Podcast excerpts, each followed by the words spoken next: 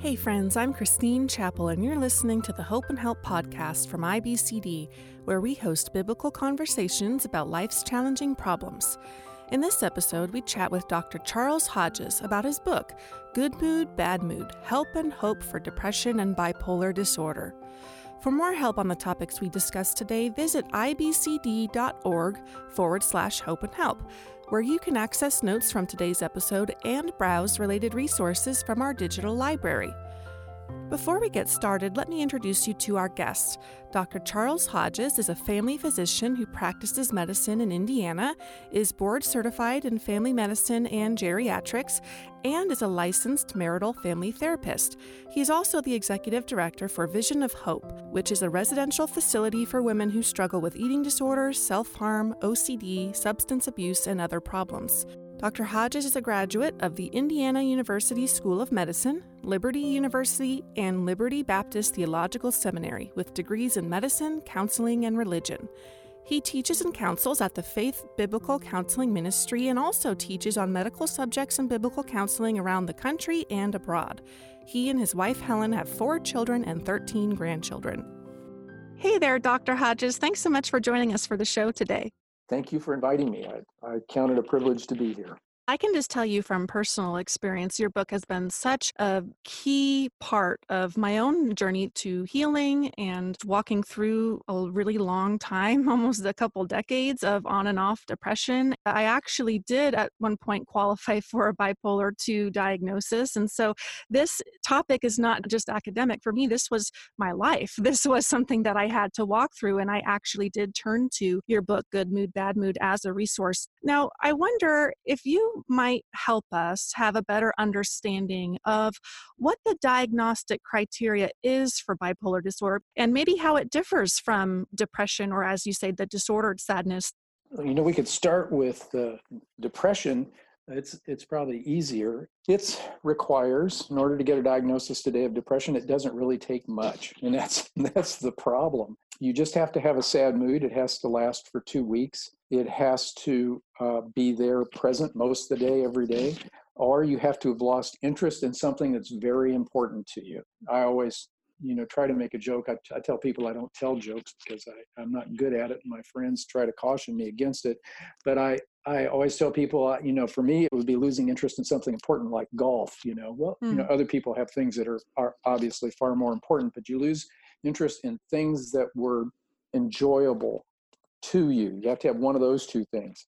You have to have it for two weeks. And then you might be thinking of harming yourself, or you're grieving or struggling with guilt. Uh, you also would have either an increase in your appetite or a decrease in it that would meet the criteria. Uh, most people who are depressed struggle with sleep disturbances. Either they sleep too much or they sleep too little. And, and then they also struggle with thinking, you know, being able to do their work. And they also struggle with fatigue you know, the really good thing about the fact that I had to make my way through five publishers in about five years was that there was a considerable amount of research that was going on that would be very instrumental in the book.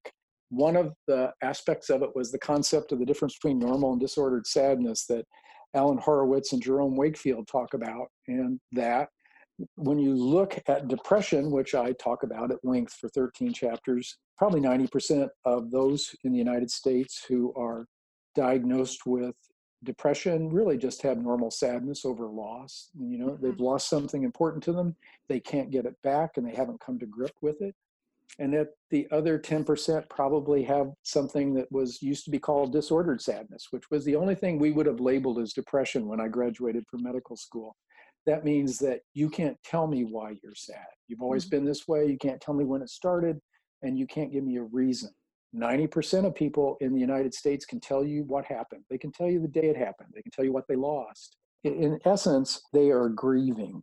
The good outcome of me taking so long to write the book was that I got to write, a, I think, a useful book about depression and how to deal with it from a biblical viewpoint. And then I also got to understand why so many diagnoses of bipolar disorder 2 were being made that was an outcome of the overdiagnosis of normal sadness as depression and then the treatment of it with antidepressants whose side effects look exactly like the description of hypomania, which is one of the requirements to make that diagnosis. Bipolar disorder requires the diagnosis of depression. If you're going to have bipolar disorder 1 or bipolar disorder 2, you had to have had an episode that meets that criteria. Plus, then for bipolar disorder one, you're going to have to have an episode of mania.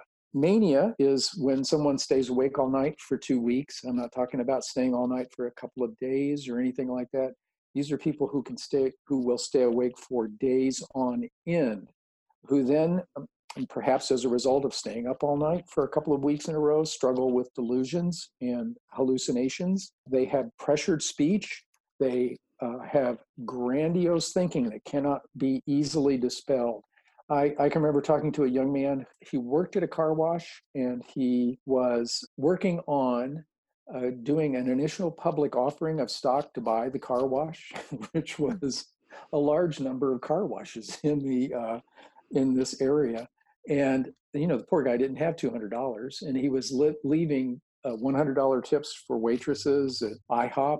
He tried to rent a jet to bring a relative to a basketball game. All things that might be normal if you were a millionaire or a billionaire, so it's grandiose thinking, thinking mm-hmm. that I can do things that I really can't, and also being stuck in it, being unable to be dissuaded of it. Like the fellow that I knew once who was buying up 38th Street in Indianapolis, you know, which is 30 miles long, and was in the hospital because the family was trying to protect him from himself because what he was doing was going to financially ruin him. So it's that kind of grandiose thinking, spending money that they don't have. Uh, some folks spend $30,000 on clothes and bring it all home and never take it out of the boxes. That kind of unrestrained and unusual spending. They also can make other disastrous decisions from a moral viewpoint. That's kind of the criteria that we look for that would make that diagnosis. It is all observational. There isn't a blood test to do for that. In schizophrenia, I wish I had, you know, the kind of test you do for the flu. You put a little swab up somebody's nose and stick it in the machine. In 15 minutes, bang, you can tell them what's going on we don't have that. You have to exclude that, you know, bipolar disorder is, uh, and like very like schizophrenia in this regard, you have to exclude everything else in the world that could be causing it before you would put that label on somebody. And it probably needs to have recurred. You know, they need to have more than one episode because most people, 30 to 50% of individuals who have a delusional or a psychotic episode will never have another one. And so you're not going to put that label on anybody outright. You need to find out if they are taking any medications that might cause trouble, other things that can cause people to act like they are manic when they aren't are marijuana. Marijuana is big with that regard, and uh, the opioids, any of the pain medicine opioids can give an appearance of someone who is manic or who was manic. And side effects of steroids, even the side effects of antidepressants and other medications. So those are the criteria. These individuals uh, probably would remind you of Robin Williams mm-hmm. on a mm-hmm. good day when he was happy and talking in a hurry, making jokes, cracking jokes left and right. They would seem to be funny. Bipolar disorder has several categories. Bipolar disorder 1, which is the one uh, that used to be called manic depression, and which was the only one until they changed the DSM 3 in 1980.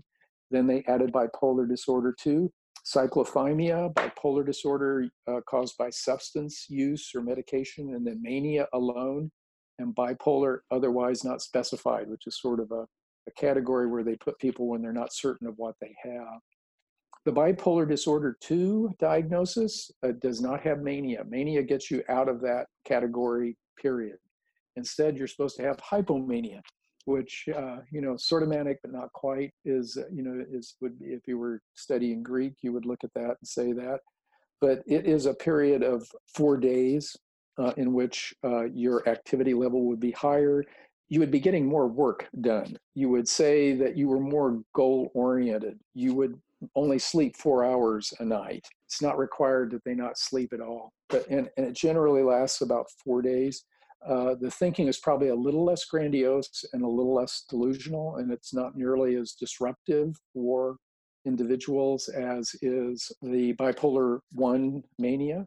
And, you know, I, I would say that 90% of the diagnoses of bipolar disorder, you know, one of the classic things is, is when an individual comes to my office and they say how they have bipolar disorder, I just ask them which one. And I can tell you that I have only had one or two patients in all the years I practiced medicine, which are now about 45, who'd ever been able to look at me and say, I have one, two, mania alone, cyclothymia, or one of the other. Mm-hmm. diagnoses. Mm-hmm. Almost nobody ever gets, you know, the explanation that this is the kind of bipolar disorder you have. The big issue is, is that a lot of people who carry this label, or a good number of people who carry this label, may not have anything wrong with them other than being normally sad and being labeled with depression and then treated with medication maybe multiple medications because their normal sadness doesn't go away because no one sits down with them and talks to them mm-hmm. about why they're sad. And in particular, you know, with regard for us in biblical counseling, no one sits down with them and opens the scriptures and shows them out of the scriptures what the Bible says about what they could do about that sadness. If you start categorizing it that way, then you know when you get down to looking at people who have bipolar disorder 1 you know this becomes a lot different than someone who has understandable normal sadness and then who's on three medications for it because their depression didn't get any better while they were at their family physician. And then ended up in a psychiatrist's office who says well the reason why you didn't get better with the ssri antidepressant is because you don't have just depression. You have a special kind of depression called bipolar disorder. And then they end up on a atypical antipsychotic, perhaps, or what they call mood stabilizers, the anti epileptic drugs. These folks can end up on two and three different kinds of medicine and uh, subsequently struggle as a result there's a book by Ed Welch on depression, and he mentions in that book that there may or may not be physical causation going on, but that there's always a spiritual component that we need to address. Since the term isn't in the scriptures itself, how do you, as a biblical counselor, begin to analyze the various experiences that people are facing, whether it be during periods of mania or depression? I don't counsel people according to labels. That's my, you know, one of the things I try to teach, I teach counseling. And one of the things I try to make sure that my students understand is that we don't, in biblical counseling, counsel people according to labels. You come in with a label, it doesn't mean that I am going to decide how to counsel you based on it. What I am going to do is listen to you talk. You know, I'm going to sit down and patiently listen to you talk so you can tell me what your thinking is and then how your emotions are wrapped up in that, and then what your behavior is. I, you know, I guess at the outset, I would say I avoid counseling people by labels. You know, when I look at the individual who has bipolar disorder one, and maybe they've had three and four episodes of mania, you know, it's a recurrent thing for them. And or the schizophrenic who hallucinates I, you know, when I see them, I, I look at them differently. I look at them as people who are in the grip of a chronic disease. And, you know, the biblical application for them is how do you respond to this disease in a way that will glorify and honor God and make the most of your response. It, would be similar for the individual who had disorder sadness, sadness for no reason. What's going to be your biblical response to that? For one individual who I counseled who was labeled with bipolar disorder one at one time in his life, schizophrenia uh, at another time in his life, depression at another time in his life, who was coming to see me because everybody thought he was angry all the time. And he would say that he would get depressed, eh, you know, every winter. And, you know, know, as our our conversation unfolded, as as he talked with me, what I found out was uh, he looked angry to me, but he wasn't. What would happen was was when he would start to de- develop his sadness, he would quit talking to people, and the reason why he would quit talking to them because that was the non-functional i always call it a non-functional way that he had learned to deal with it over 40 years in his life. Mm-hmm. really didn't help him much. It caused him trouble with his family. His wife and children uh, didn't like it uh, you know, the people he worked with uh, thought that he was hard to be around. And what he found and, and the way it worked out was that there was a biblical way he could respond to that sadness that didn't include with him walking around all the time refusing to talk to people. And as we worked with him in responding to his sadness, he developed the ability to have his annual sadness without walking around with a scowl on his face all day. Mm-hmm. You know, you know, I think the probably the main uh, passage of scripture that I would one of them, not the main, one, but one of them would be James chapter one, where it talks about it counting all joy, brethren, when you fall into various kinds of trials, knowing that the trying of your faith works maturity. And the word there is hagiomai, and what it means when it says count it, it is what it what you're doing is you're taking your sad thinking and you are moving it to the joy that you can have in Christ, knowing that whatever the trial is that you're having is going to mature you and, and make you more like Christ. The joy that he would talk about was the joy that Jesus had in Hebrews 12, where looking at the cross and not considering it fun, he had joy because he knew that we would be redeemed and the war would be over and sin would be paid for. And that gave him joy despite the suffering that he was going through at the time. Those would be the passages of scripture that I probably appeal to as I'd be working with individuals who had mania or, or who had any other chronic problem that uh, seemed to be recurring for them. I really resonate with what you just mentioned there about just learning how to respond to the different experiences that may come along with these types of struggles. So, if when you are feeling perhaps like you don't want to go to sleep and you could be up for days on end, learning how, okay, I'm recognizing I'm feeling this way. Now, what is a God honoring response? How can I, in partnership with the Holy Spirit and with people around me supporting me, how can I train? To respond differently. And I just know for me personally, over a period of time, like you mentioned, and through the scriptures, of course, just learning that, okay, I don't have to fix all these problems right now. I need to just learn how to walk with Jesus as these problems come, and He will help me to mature me in godliness. And I would say that in my experience, that has led to a significant amount of healing in uh, a variety of areas related to what we're talking about today. I would also say, too, that there was a time in my life where I was told by a doctor that my brain was diseased and that I would be crippled with depression for the remainder of my adult life. And I guess that's possibly not uncommon for those diagnosed with bipolar disorder to be told something to that effect. But I appreciated that in the book Good Mood, Bad Mood, you pointed out that, quote, the notion that human personality is locked into predetermined pattern of behavior comes in part from the belief that our brains have finished developing and changing by the time we reach adulthood. Can you help explain how science has actually disproved that belief and what it means for those labeled with bipolar disorder? Well, you know, it's it's sort of like do you want your brain envisioned, you know, as concrete or plastic? And most neurology at the turn of the, between the 19th and the 20th century would have said that if you have a stroke, you're, you know, everything is set. And by the time you're an adult at the age of 21, your brain is what it's going to be and it's not going to change much. Well, you know, that was before we could image brains that were alive. And, mm-hmm. and it's always been the, the conundrum for medicine is how do you figure out what, you know, a, a neurologic disease is when you're looking at someone who is currently breathing. You really can't get into their head very well until the invention of the CT scan and the MRI scan and the PET scan. I, I think probably the most interesting writing about it is written by a guy named Schwartz, Jeffrey Schwartz, uh, Brain Lock, and it has to do with OCD.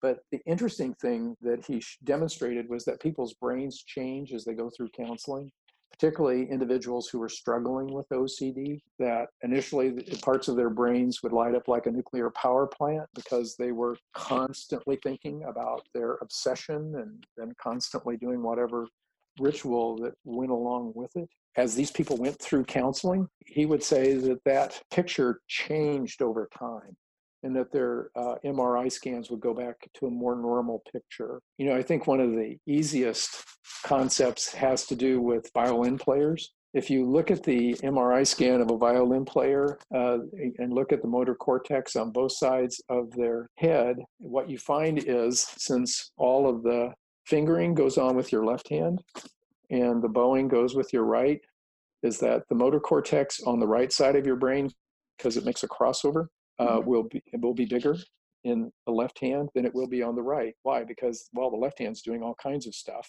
mm-hmm. in order to play the song. The right hand's just going back and forth and holding onto the bow.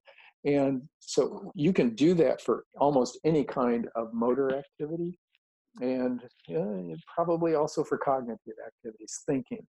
Uh, you know, what we think about makes a difference in what our brain looks like. So we're pretty certain that people's brains are a lot more plastic than we ever thought them to be. The important thing about bipolar disorder 2 is the likelihood that an individual, all the individuals who have bipolar disorder 2 will be told the same kind of sentence that you got as those who are told bipolar disorder one mm-hmm. because I've talked to them. They'll be told that you, you're going to have a lifelong problem. And if you'll take this medicine, you'll be able to live most likely normally. If you don't take it, you'll have problems for the rest of your life. Amongst those people who are told that are thousands of individuals who are simply struggling with depression over normal sadness. If you ask them, they'll tell you when it started. Those individuals will benefit from counseling in an amazing way. And, you know, so to say that to individuals who have bipolar disorder too, with no more no more pathology than we have is a as far as I'm concerned, a grave disservice in medicine. The only people that I'm willing to say that you have a problem and it's probably going to be with you for life are those who've had mania. And when I talk about mania, I'm talking about the two weeks awake and the $30,000 and, and the immoral choices that they might make.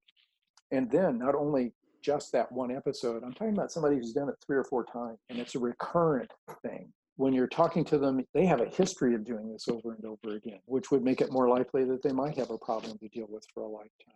For the purposes of this discussion, you know, we're using the label bipolar disorder quite a bit. In fact, I don't think I've said it as many times in the last year than I have in this conversation.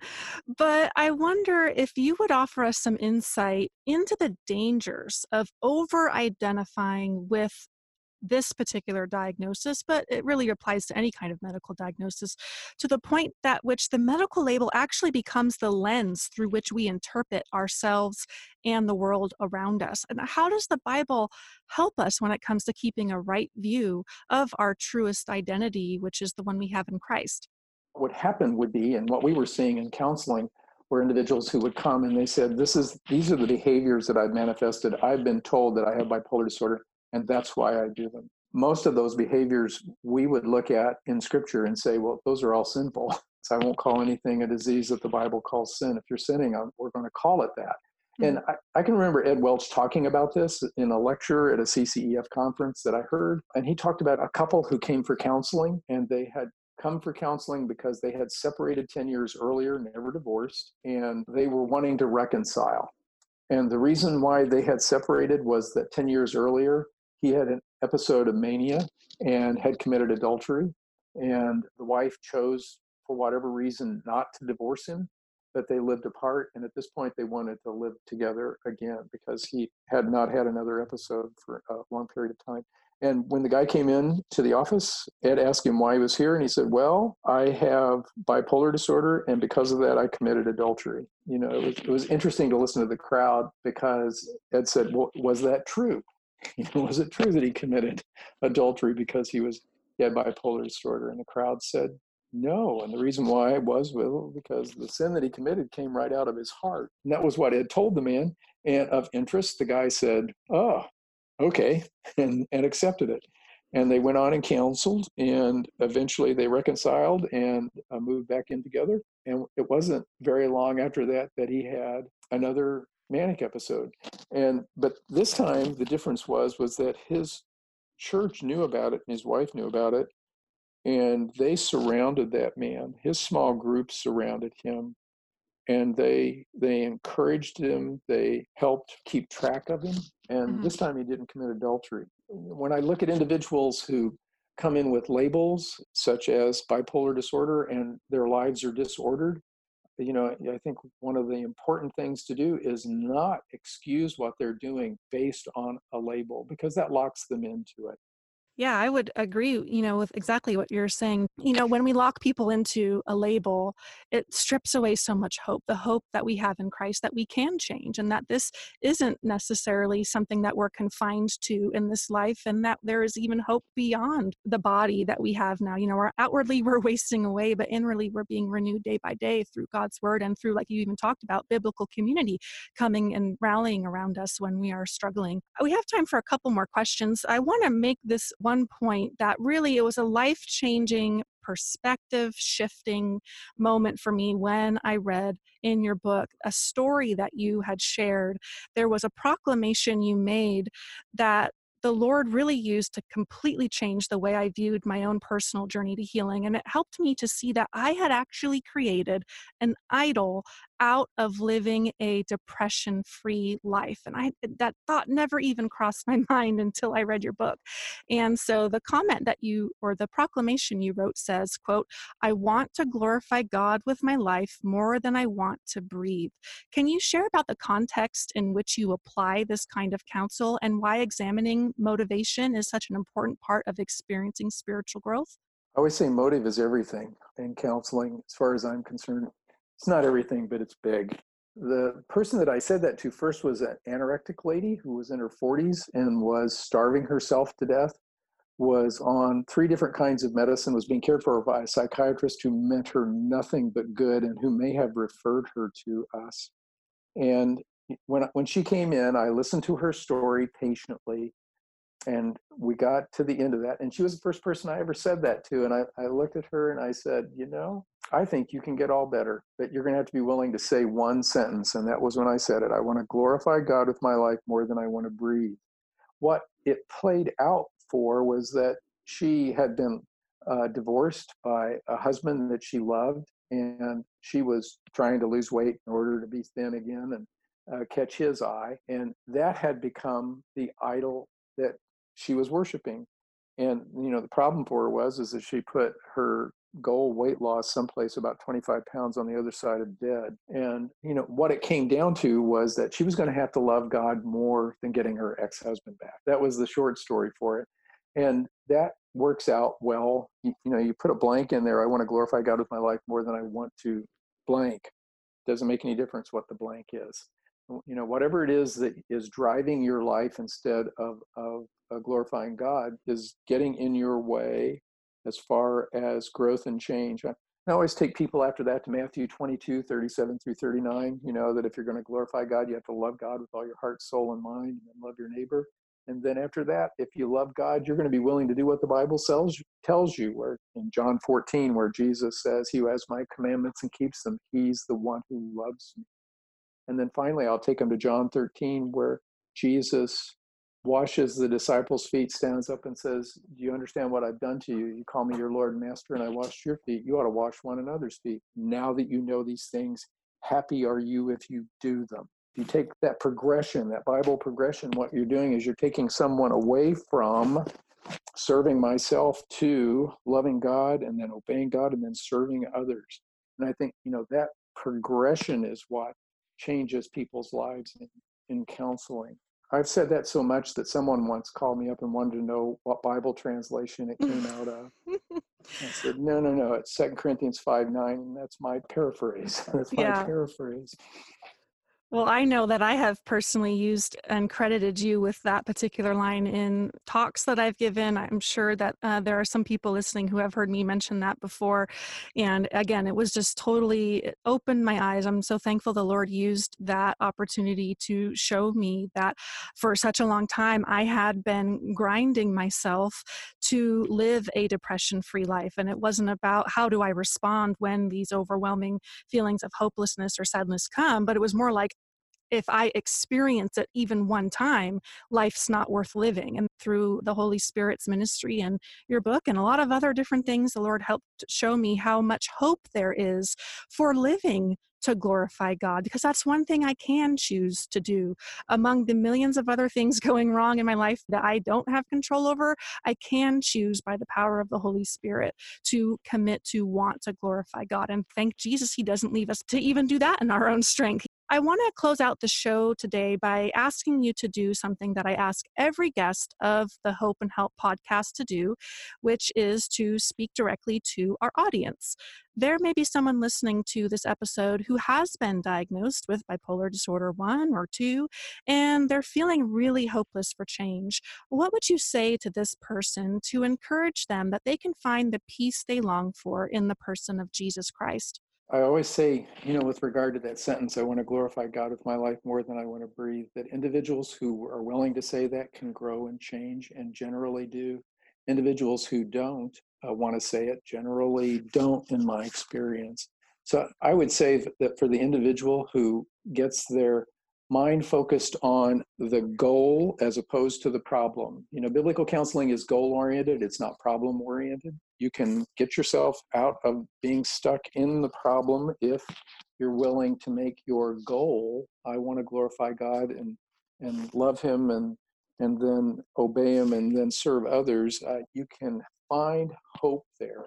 The other thing that I think is very hopeful, for, particularly for the believer who's having to deal with something you know that may not go away and i'm going to get to deal with this kind of mood for the rest of my life is that God will make you able to deal with it. Um, mm-hmm. It you know it, it's Philippians 2, 12 and 13, where Paul tells us that yes, we're supposed to work out our salvation with fear and trembling, and he certainly doesn't mean that for anybody to come away thinking that we're working for our salvation.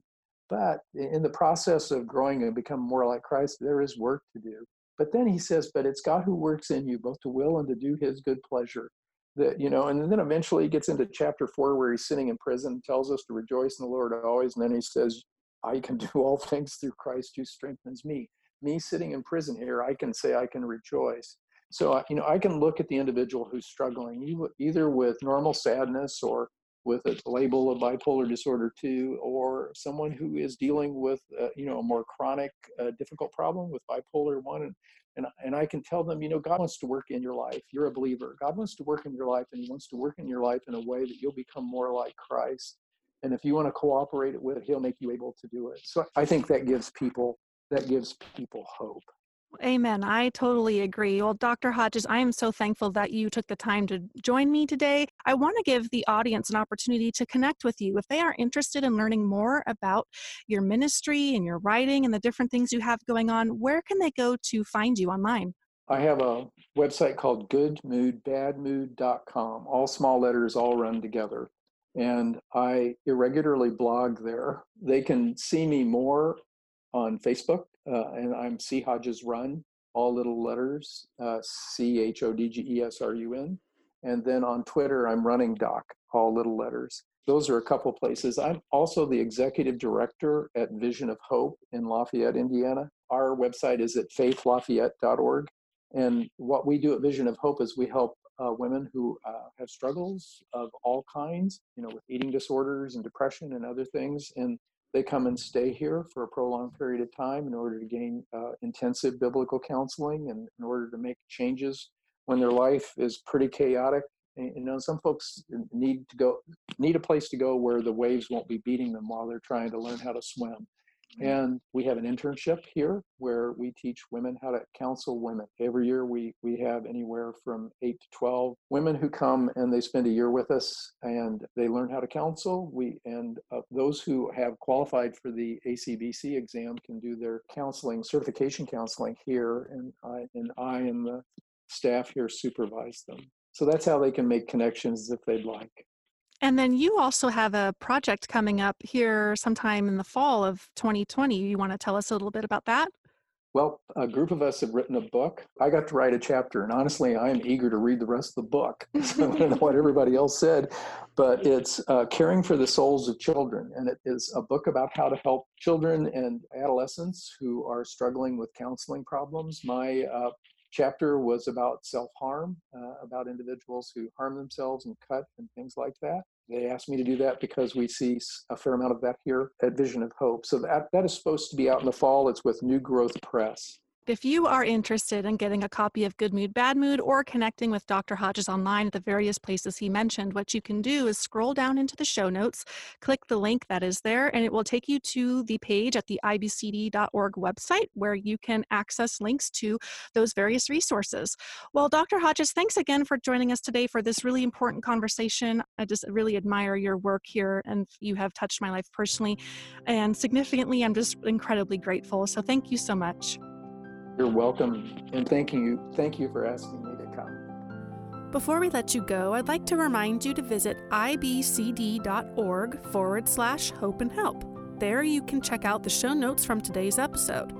If you enjoyed today's conversation, why not subscribe to the podcast? That way you'll be notified when new weekly episodes release. Also, please don't keep the Hope and Help podcast a secret. If you know someone who could be encouraged by listening to this episode, please do them a favor by sharing it. Thanks so much for listening to today's show. Be sure to join us next time on the Hope and Help podcast.